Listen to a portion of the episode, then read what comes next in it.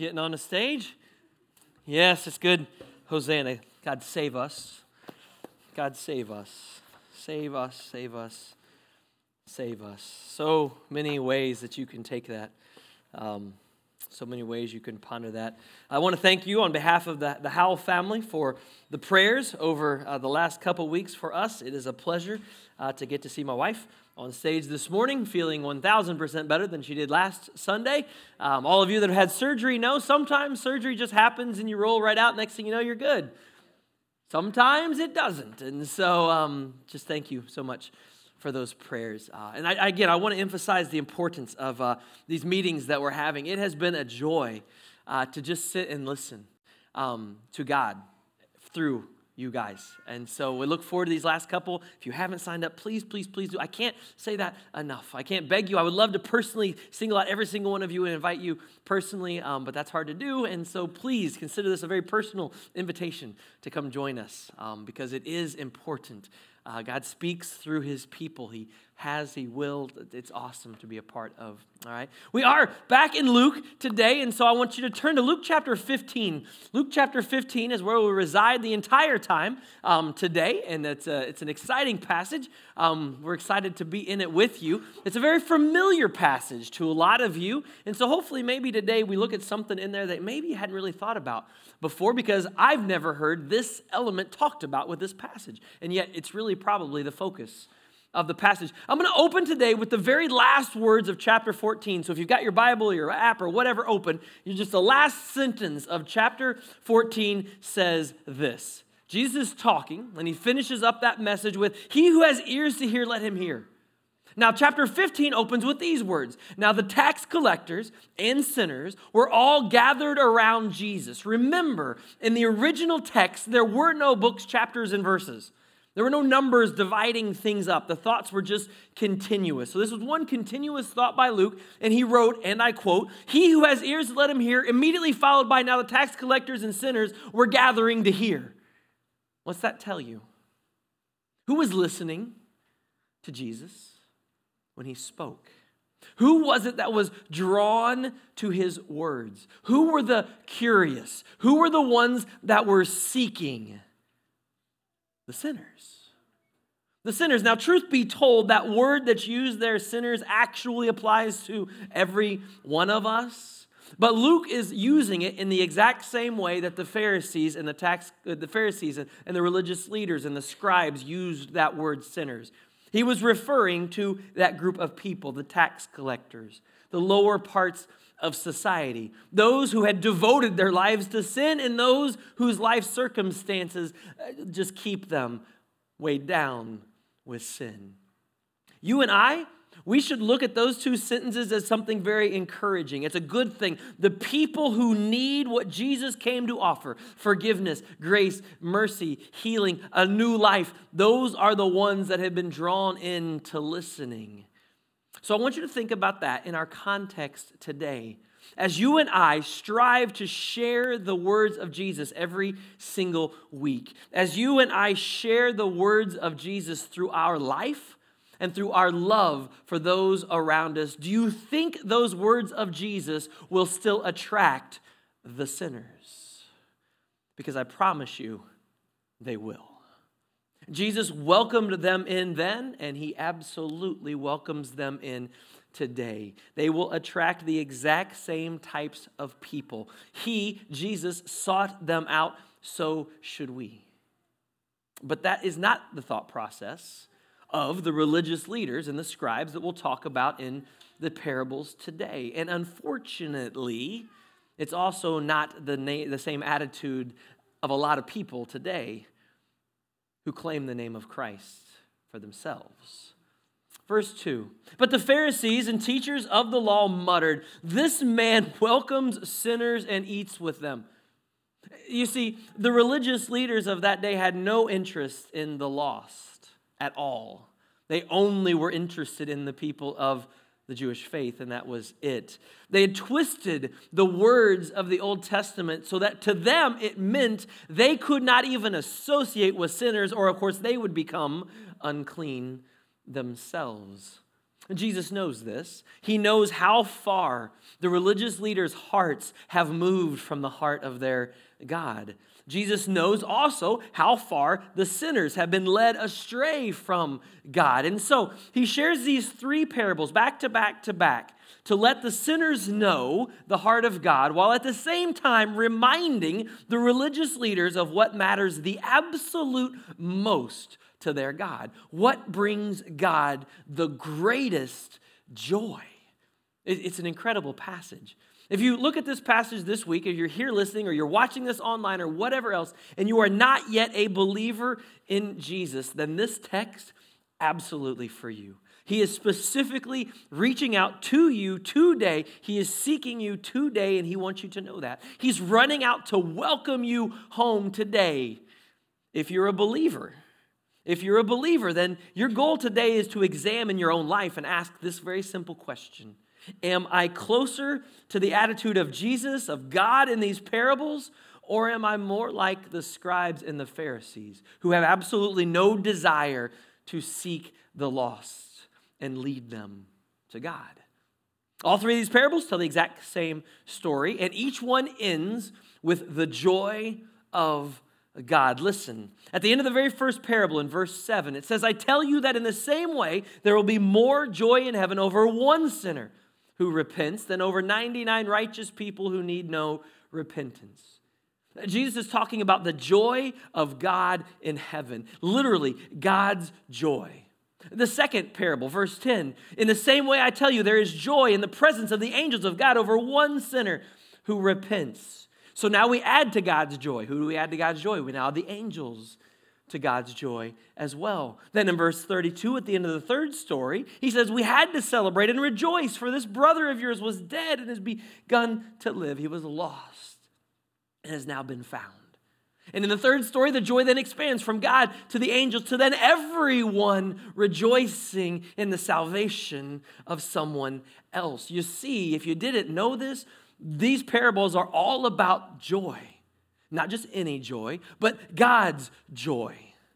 God's joy, which He willingly offers to every one of us. Paul writes in Romans 15 13, May the God of hope fill you with all joy and peace as you trust in him, so that you may overflow with hope by the power of the Holy Spirit. God is giving us his joy and his peace through his Spirit, the Holy Spirit. And so today, we get to see the joy of the Lord. You might have sung some songs about that recently, if you were listening. The joy of the Lord come to life. I'm going to read the first two parables back to back because they're very short, very simple, and they're right in together. There's really no break. Verse 3. Then Jesus told them this parable. Suppose one of you has a hundred sheep and loses one of them. I want you to I want to interrupt both of these just real quick. The first one is about a shepherd, the second one's about a woman. Remember, he's talking to this group of sinners and the religious leaders, the Pharisees. Jesus just asked them to suppose that they were a shepherd. That is not something a Pharisee would ever suppose he was. That would be tasteless, to say the least, impossible to imagine being a Pharisee. And obviously, to be a woman, if you're familiar with Pharisees, and there's a prayer Jesus records of a Pharisee thanking God he was not a woman. That's right. So, um, yeah, Jesus is asking them to do, do very impossible things in their mind. He's humbling them just through his words. If there's he who has ears to hear, let him hear. Were they listening? Suppose one of you has a hundred sheep, their shepherd, and loses one of them. Doesn't he leave the 99 in the open country to go after the lost sheep until he finds it? And when he finds it, he joyfully puts it on his shoulders, goes home, calls the friends, calls the neighbors, and says, Rejoice with me, I have found my lost sheep. I tell you that in the same way, there will be more rejoicing in heaven over one sinner who repents than over 99 righteous persons who do not need to repent. Or suppose a woman has 10 coins and loses just one. Doesn't she light a lamp, sweep the floor in the house, and search carefully until she finds it? And when she finds it, she calls her friends and her neighbors together. Rejoice with me, I've found my lost coin. In the same way, I tell you, there's rejoicing in the presence of the angels of God over one sinner who repents. You see, both of these parables are about God's joy. God's joy, heaven's joy. Can you, it, just, just at one sinner? How many billions of believers are there around the world? At one sinner, every time a sinner repents, there's this joy in heaven. I want to point out something really obvious from the text that I don't want you to miss. Heaven rejoices over one sinner more than the 99 righteous persons. Did you catch that? Because if you're familiar with the words of Paul, if you're not, don't worry, I'll, worry, I'll read them to you. Romans 3:10, he reminds us that no one is righteous, not one. So who are these 99? exactly? We, we talk about that. Oh, Jesus left the 99 to find the one, but really, who's the one? Well, it's the 99 too, because they don't know Jesus either. There are no righteous people. The only righteousness I have in me is the righteousness imparted to me by my God. So it's something for us to think about that. No one is righteous. So, did you see what Jesus did there to everyone listening? There's a small group of the people that were listening that said, Oh, yeah, those people. He went after those people. And Jesus is like, uh, Actually, no. I'm here for all of you. The crowd that was listening, most of them probably could quickly identify themselves as the lost sheep or the lost coin. And the thought of them, a sinner, a tax collector, a prostitute, a drunkard, a person that was suffering from this disease or that illness or done this in life or done that in life, the thought of someone in their life searching for them, someone rejoicing over them when they were found, that gives them hope. No one cared about these sinners in life, they just existed in society and now, someone was letting them know their true value, their true worth to the God who created them. Maybe you've heard these parables countless times. Maybe you accepted Christ long time ago. Maybe you're going through a season in life right now where um, you've lost the hope that exists in this parable. I would just want to remind you of something. Um, you were that lost sheep. You were that lost coin, and heaven rejoiced at your salvation. And God hasn't lost sight of any of that. He loves you just as much today as He did in that moment of salvation. One of the most incredible aspects of God that exists, one of His most important characteristics is this He's Savior. Our God is Savior. That sets Him apart from every other man made God that exists. He is by nature Savior. If you listen to John MacArthur's description of it, here's what he says He is by nature compassionate, tenderhearted, kind, patient, merciful, gracious, loving, forgiving. He is by nature a Savior, and He is not at all reluctant. This is a true expression of God and his character. It is God who rejoices, and all the angels around him gather in his joy, and all the saints in glory are added to that joy when one sinner, just one, is brought home. You cannot question that God is a Savior because even in the birth of His Son, when His Son came into this world, His parents were told to name Him Jesus, which means He shall save His people from their sins. The New Testament equivalent of the Old Testament Hebrew name, Jehovah saves. And those verses you might have heard before, John 3 16 and following, for God so loved the world that he gave his only begotten Son, that whoever believes in him shall not perish, but have everlasting life. For God did not send his Son into the world to judge the world, but that the world through him might be saved. Our God is Savior, and He is no reluctant Savior. He is a relentless Savior. He weeps over the lost. In the Old Testament, you see Him weeping through His prophets. In the New Testament, you see Him literally weeping through the eyes of His Son. He takes no pleasure in the death of the wicked, but He rejoices in the salvation of sinners. This is heaven's joy. So, why does God save? Because it brings him joy. A question that some of you might have been asked, or maybe you've even asked yourself, is this If God is a God of love, if He's a God who saves, if, if He is a God that rejoices when sinners repent, then why does He allow dot, dot, dot? Fill in the blank with however you might have heard that question asked. Why does He allow natural disasters? Why does he allow these mass shootings to keep happening? Why does he allow wars and crimes and disease and etc etc if you've been struck by tragedy in your life it is quite possible that you've asked one of those very questions. I want to challenge you today and if you ever end up in a conversation with someone having this question asked i want to challenge you with a new question instead. Now if you're dealing with someone in tragedy you need to be patient and not ask this immediately. You need to just love those people. Don't try to question their faith or anything else about it. Just love those people through those moments. But here's a, a, theological question for you to ask yourself Why does God even allow sinners to live? Be truthful. What kind of God allows a sinner to sin and sin and sin, knowing that the wages of sin are death? You see, at any moment, God could strike down, kill every single sinner on the planet, and that would be just, and that would be absolutely, completely fair, and we all deserve it, right? What kind of God lets the rain fall on the just and the unjust? What kind of God lets them enjoy the beauty and the wonder of this creation? What kind of God is so patient as to demonstrate that He is, by nature, Savior of all men on a broad sense? in that he lets sinners live. He, he allows them, his saving nature allows them to be saved physically, at least temporarily, from what they deserve when they deserve it. Well, the only answer to that question is a God who is by nature a Savior. What kind of God says to Adam, In the day that you eat of this fruit, you shall surely die, and then allows him to live 900 years? Those aren't quite the same, are they? That's a little different. Why? Because he's a God of patience. He's a God of compassion. That is, God is our Savior. He is the Savior of all men in some sense, because everyone deserves to die immediately, and yet He allows us to live physically. But He's especially the Savior of those who believe. He is their Savior spiritually, and He's their Savior for all eternity. And oh, by the way, why does God save? Why does he want lost sinners to come home? Why does he want sinners to repent and experience salvation? Well, it is for his joy. Why else would he give us his son to redeem us through his death?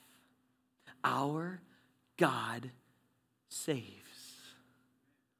All the while, with those exact same words, He's confronting the religious leaders who don't believe they need to be found. As I said, they are the 99 who don't think they've wandered off. They've stayed at the homestead the whole time. They don't want to do they don't want anything to do with those lost people.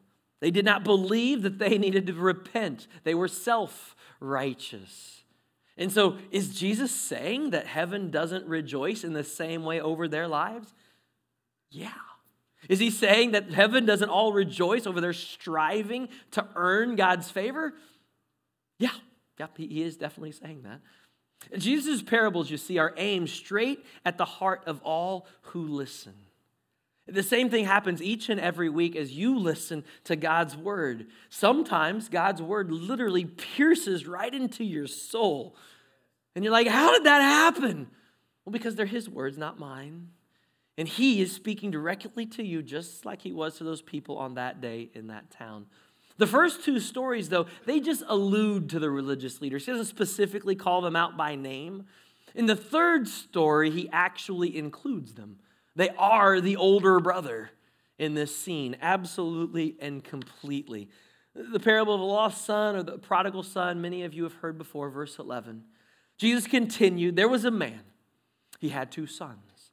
The younger one said to his father, Father, give me my share of the estate. So he divided up his property between both of them. Note that real quick. He didn't just give the younger son his share, he went ahead and gave the older son as well, if you've never noticed that before. Not long after, the younger son got together all that he had. He set off for a distant country where he squandered his wealth on wild living. After he spent everything, there was a severe famine in that whole country, and he began to be in need. So he went and he hired himself out to a citizen of that country who sent him to his fields to feed the pigs. He longed to fill his stomach with the pods that the pigs were eating, but no one gave him anything. When he came to his senses, he said, How many of my father's hands, servants, have food to spare, and here I am starving to death. I will set out, I will go back to my father and say to him, Father, I have sinned against heaven and against you. I am no longer worthy to be called your son, so make me like one of your hired servants. So he got up and he went to his father. But while he was still a long way off, his father saw him. He was filled with compassion for him. He ran to his son, threw his arms around, and kissed him. The son said to him, Father, I have sinned against heaven and against you I am no longer worthy to be called your son. But the father said to his servants, Quick, bring the best robe, put it on him, put a ring on his finger, sandal on his feet, bring the fattened calf, kill it, let's have a feast, let's celebrate. For the son of mine was dead and is now alive again. He was lost and he is found. And so they began to celebrate. Meanwhile, the older son was in the field. When he came to the house, he heard the music and the dancing. So he called one of the servants and asked, What on earth is going on? Ah, but don't you see your brother? Your brother has come, and your father has killed the fattened calf because he has him back safe and sound. The older brother angry and re- was angry and refused to go in. So his father went out and he pleaded with him. But he answered his father, Look, all these years I've been slaving you never and never disobeyed your orders. You never gave me a young goat so I could even celebrate with my friends. But when this son of yours, notice not his brother, when this son of yours came home after he squandered all of your property with prostitutes, he comes home, you kill the fattened calf for him. My son, the father said, You are always with me, and everything I have is yours. But we had to celebrate and be glad because this brother of yours was dead and is alive again. He was lost, and now he's found.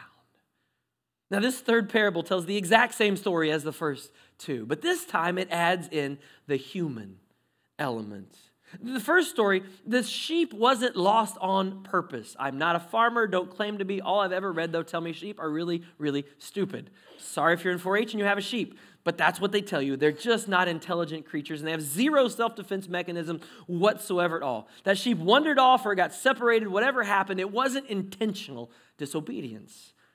Yet the shepherd left everything behind to go follow that lost sheep. The second story the woman lost a valuable item. Now, we don't know much about this woman. We're assuming she probably wasn't very wealthy because it appears she was desperate, desperate to find this coin. She would not stop searching until she found it. The sheep, helpless. Anything could have attacked and killed that sheep if it didn't fall off a cliff all by itself first. It could do nothing. There was no way that sheep could ever find its way home again. The shepherd was required in that instance to go to him and carry him home. The coin, inanimate, dead, no life within it. It had to be restored, it had to be found in order to restore itself to its original purpose for that owner. But the third story adds a couple of new elements it adds intentional disobedience and this word called repentance we don't know a lot about the family. All we have is what we read. So many times, pastors love to elaborate on these things and add all these dynamics and elements into the story that just aren't there. This is a fictitious, made up story by Jesus. So anything we add to it is just making assumptions or making it us. Let's stick to what Jesus tells us. You have a messed up family. We can tell that by looking at it. You got a father who loves his two sons, and he's got two really messed up kids.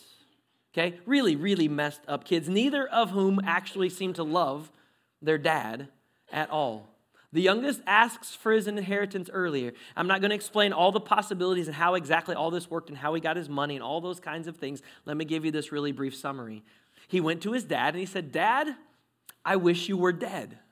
But since you're not, can I have my stuff now? Because I don't want to be here with you. I don't want anything to do with my brother. I don't want anything to do with his property. I want to go live my own life, the end. How would you respond, parents? If your child came to you and did that, yeah. oh, yeah? Okay, well, don't let the door hit you. Know, what? You, you, you know what you would say, right? Like, that's your response. That's my response. All right, I see how you're coming from. Your sisters are really going to enjoy all of the inheritance then. This story shows us a very specific attribute of our God. He gives us free will to do whatever we want. We can go our own way, as the song used to say. God allows us to do that. It's our choice. We are free to choose Him or not. God does not leave us, though, when we choose to walk away from Him. Remarkable, even when we walk away, God is still right here with us, waiting for us to turn back to Him. Just like in the parable, that's our choice, though. He doesn't force that upon us. Now, those of you that have heard this parable taught, there are so many rich, deep teachings within this parable. It's one of the longest parables Jesus ever told, and I would argue one of the two most famous, with, of course, the Good Samaritan being the other. It is certainly worth its own independent study, and honestly, you could go two or three weeks just on this one parable alone. But what we're doing is a survey of the whole book of Luke. So, what we're trying to do is find out okay, how does this parable fit in with Luke's purpose in writing his gospel? And we need to grasp the central theme or message that Jesus is trying to convey to all of us. These three parables all follow the exact same pattern something was lost, something was sought out, something was found, and something was celebrated. The sheep, the coin, the son, all lost. They were all sought out, pursued, or longed for. Remember, the Father doesn't chase after him, but he longingly waits for his hopeful return. The sheep, the coin are found, the lost son returns, and all three are celebrated. See, all the people listening would have at least been able to grasp the most basic meaning. If you told this story to someone that didn't know anything about God, anything about Jesus, they could grasp the most basic meaning. You could probably sit in the crowd, imagine Jesus preaching, teaching, and see the heads nodding. Oh, yeah, yeah, I'm glad that she found that. That was great. Maybe even a smile come on their face as the joy might well up within them at this father who welcomes this just messed up son back into the family. The crowd would have agreed with the ethics right? The principles of the story. Was this the right thing to do? Of course it was. Was it moral? Yes. Was it good? Yes, of course it was. Seeking and finding the sheep? Of course that was right. That poor, helpless sheep. Oh, we got to go find him. And those of us that are on the money side, oh, we got to find him. That's worth money. It's property. We got to we got to find that. Whoever you are, whether you're the animal lover or the money, whatever, you, you get the picture. Everyone understood the need to find the coin, pursuing that thing of value. But the third story makes things a little bit different, at least for the religious leader. The people might have saw themselves as that lost son, those sinners in the crowd. But the religious leaders, oh, this cut a little deeper because this young man had defiled himself. He chose to live a life of sin. He chose to become unclean. He disrespected his father, which was not something you did in the Jewish culture. They would have felt just like the older brother. How could you? Jesus tell this story? What's wrong with this dad? That son should be rejected, kicked out forever. He's lost his position within the family. How could the father honor him and bring him back in to the family? So, Jesus, looking at the religious leader, he's pointing out their hypocrisy. Oh, so you're concerned that it's the right thing to find the sheep? Okay. You're concerned about the lost coin, but not the lost son? Huh? Why are you so indifferent to souls? Lost souls. How far are you from the heart of God? See, their attitude indicated their lack of care for the lost son, just like the older brother. Here in just a few weeks, we'll get to Jesus' mission statement in life, Luke 19 10. For the Son of Man came to seek and save that which was lost. He is Savior. And who is lost? who among us have sinned? All of us. The son was rebellious. I've been rebellious. Have you? The son was disrespectful. You ever had that happen? He was only pursuing what he wanted. Selfish, evil in his actions. His behavior was even worse because he set out to do all the evil he could do. It was intentional. Things he knew were wrong. Have you ever been there? Have you ever done that in some way, in your actions or in your mind? Are you lost today? Are you alone today? Have you turned your back on those that matter most, like the son? Have you run away from those that love you? And now you realize it, just like the son. You know you need something, but you're not sure what it is. After all, there's no way God would ever take you back. There's no way that God could forgive you. How could He possibly lovely, love you after you've done this or that or the other? That's a thing that a lot of people say that prevents them from coming to Jesus. And here's what you have to tell those people, and I have to tell you today those thoughts, those feelings are not of God. Those feelings are lies of this world, those are lies straight out of the mouth of Satan. God is right there waiting for you to welcome you home. He has chosen you all along. You must only choose now Him in return. And all of heaven is waiting on edge to celebrate you. Think of it. All of heaven when that one sinner who was lost is now found. This is the joy of our God in salvation, the joy of God in recovering that which was lost. Why did heaven celebrate at each of these stories? One word repentance. Repentance, the repentance of sinners.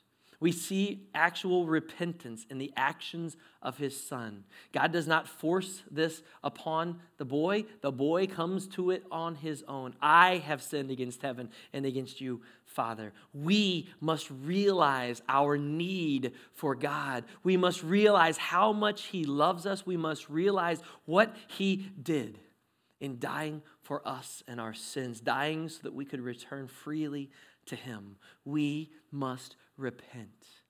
In the New Testament, John the Baptist kicks it off by preparing the way for Jesus by telling people to repent, for the kingdom of God is near. Jesus echoed the same thing repent and believe. The example of the prodigal son shows us the response of the Heavenly Father when we repent. The church itself was birthed on the day of Pentecost at the words of Peter.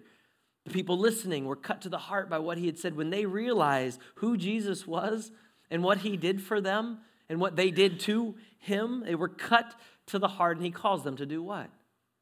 Repent and be baptized, every one of you, in the name of Jesus Christ for the forgiveness of your sins, and you will receive the gift of the Holy Spirit. So, what on earth does it mean to repent? It's something people don't like to do in this world today. Greek root word, metanoia, not a big complex word. It simply means to change your mind, to head off in a new direction, to change your mind about something. It has to do with the way you think about things.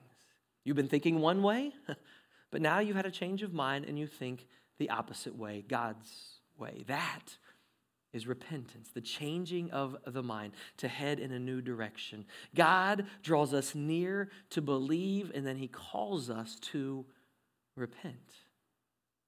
So, do you believe? Have you repented? Have you been baptized?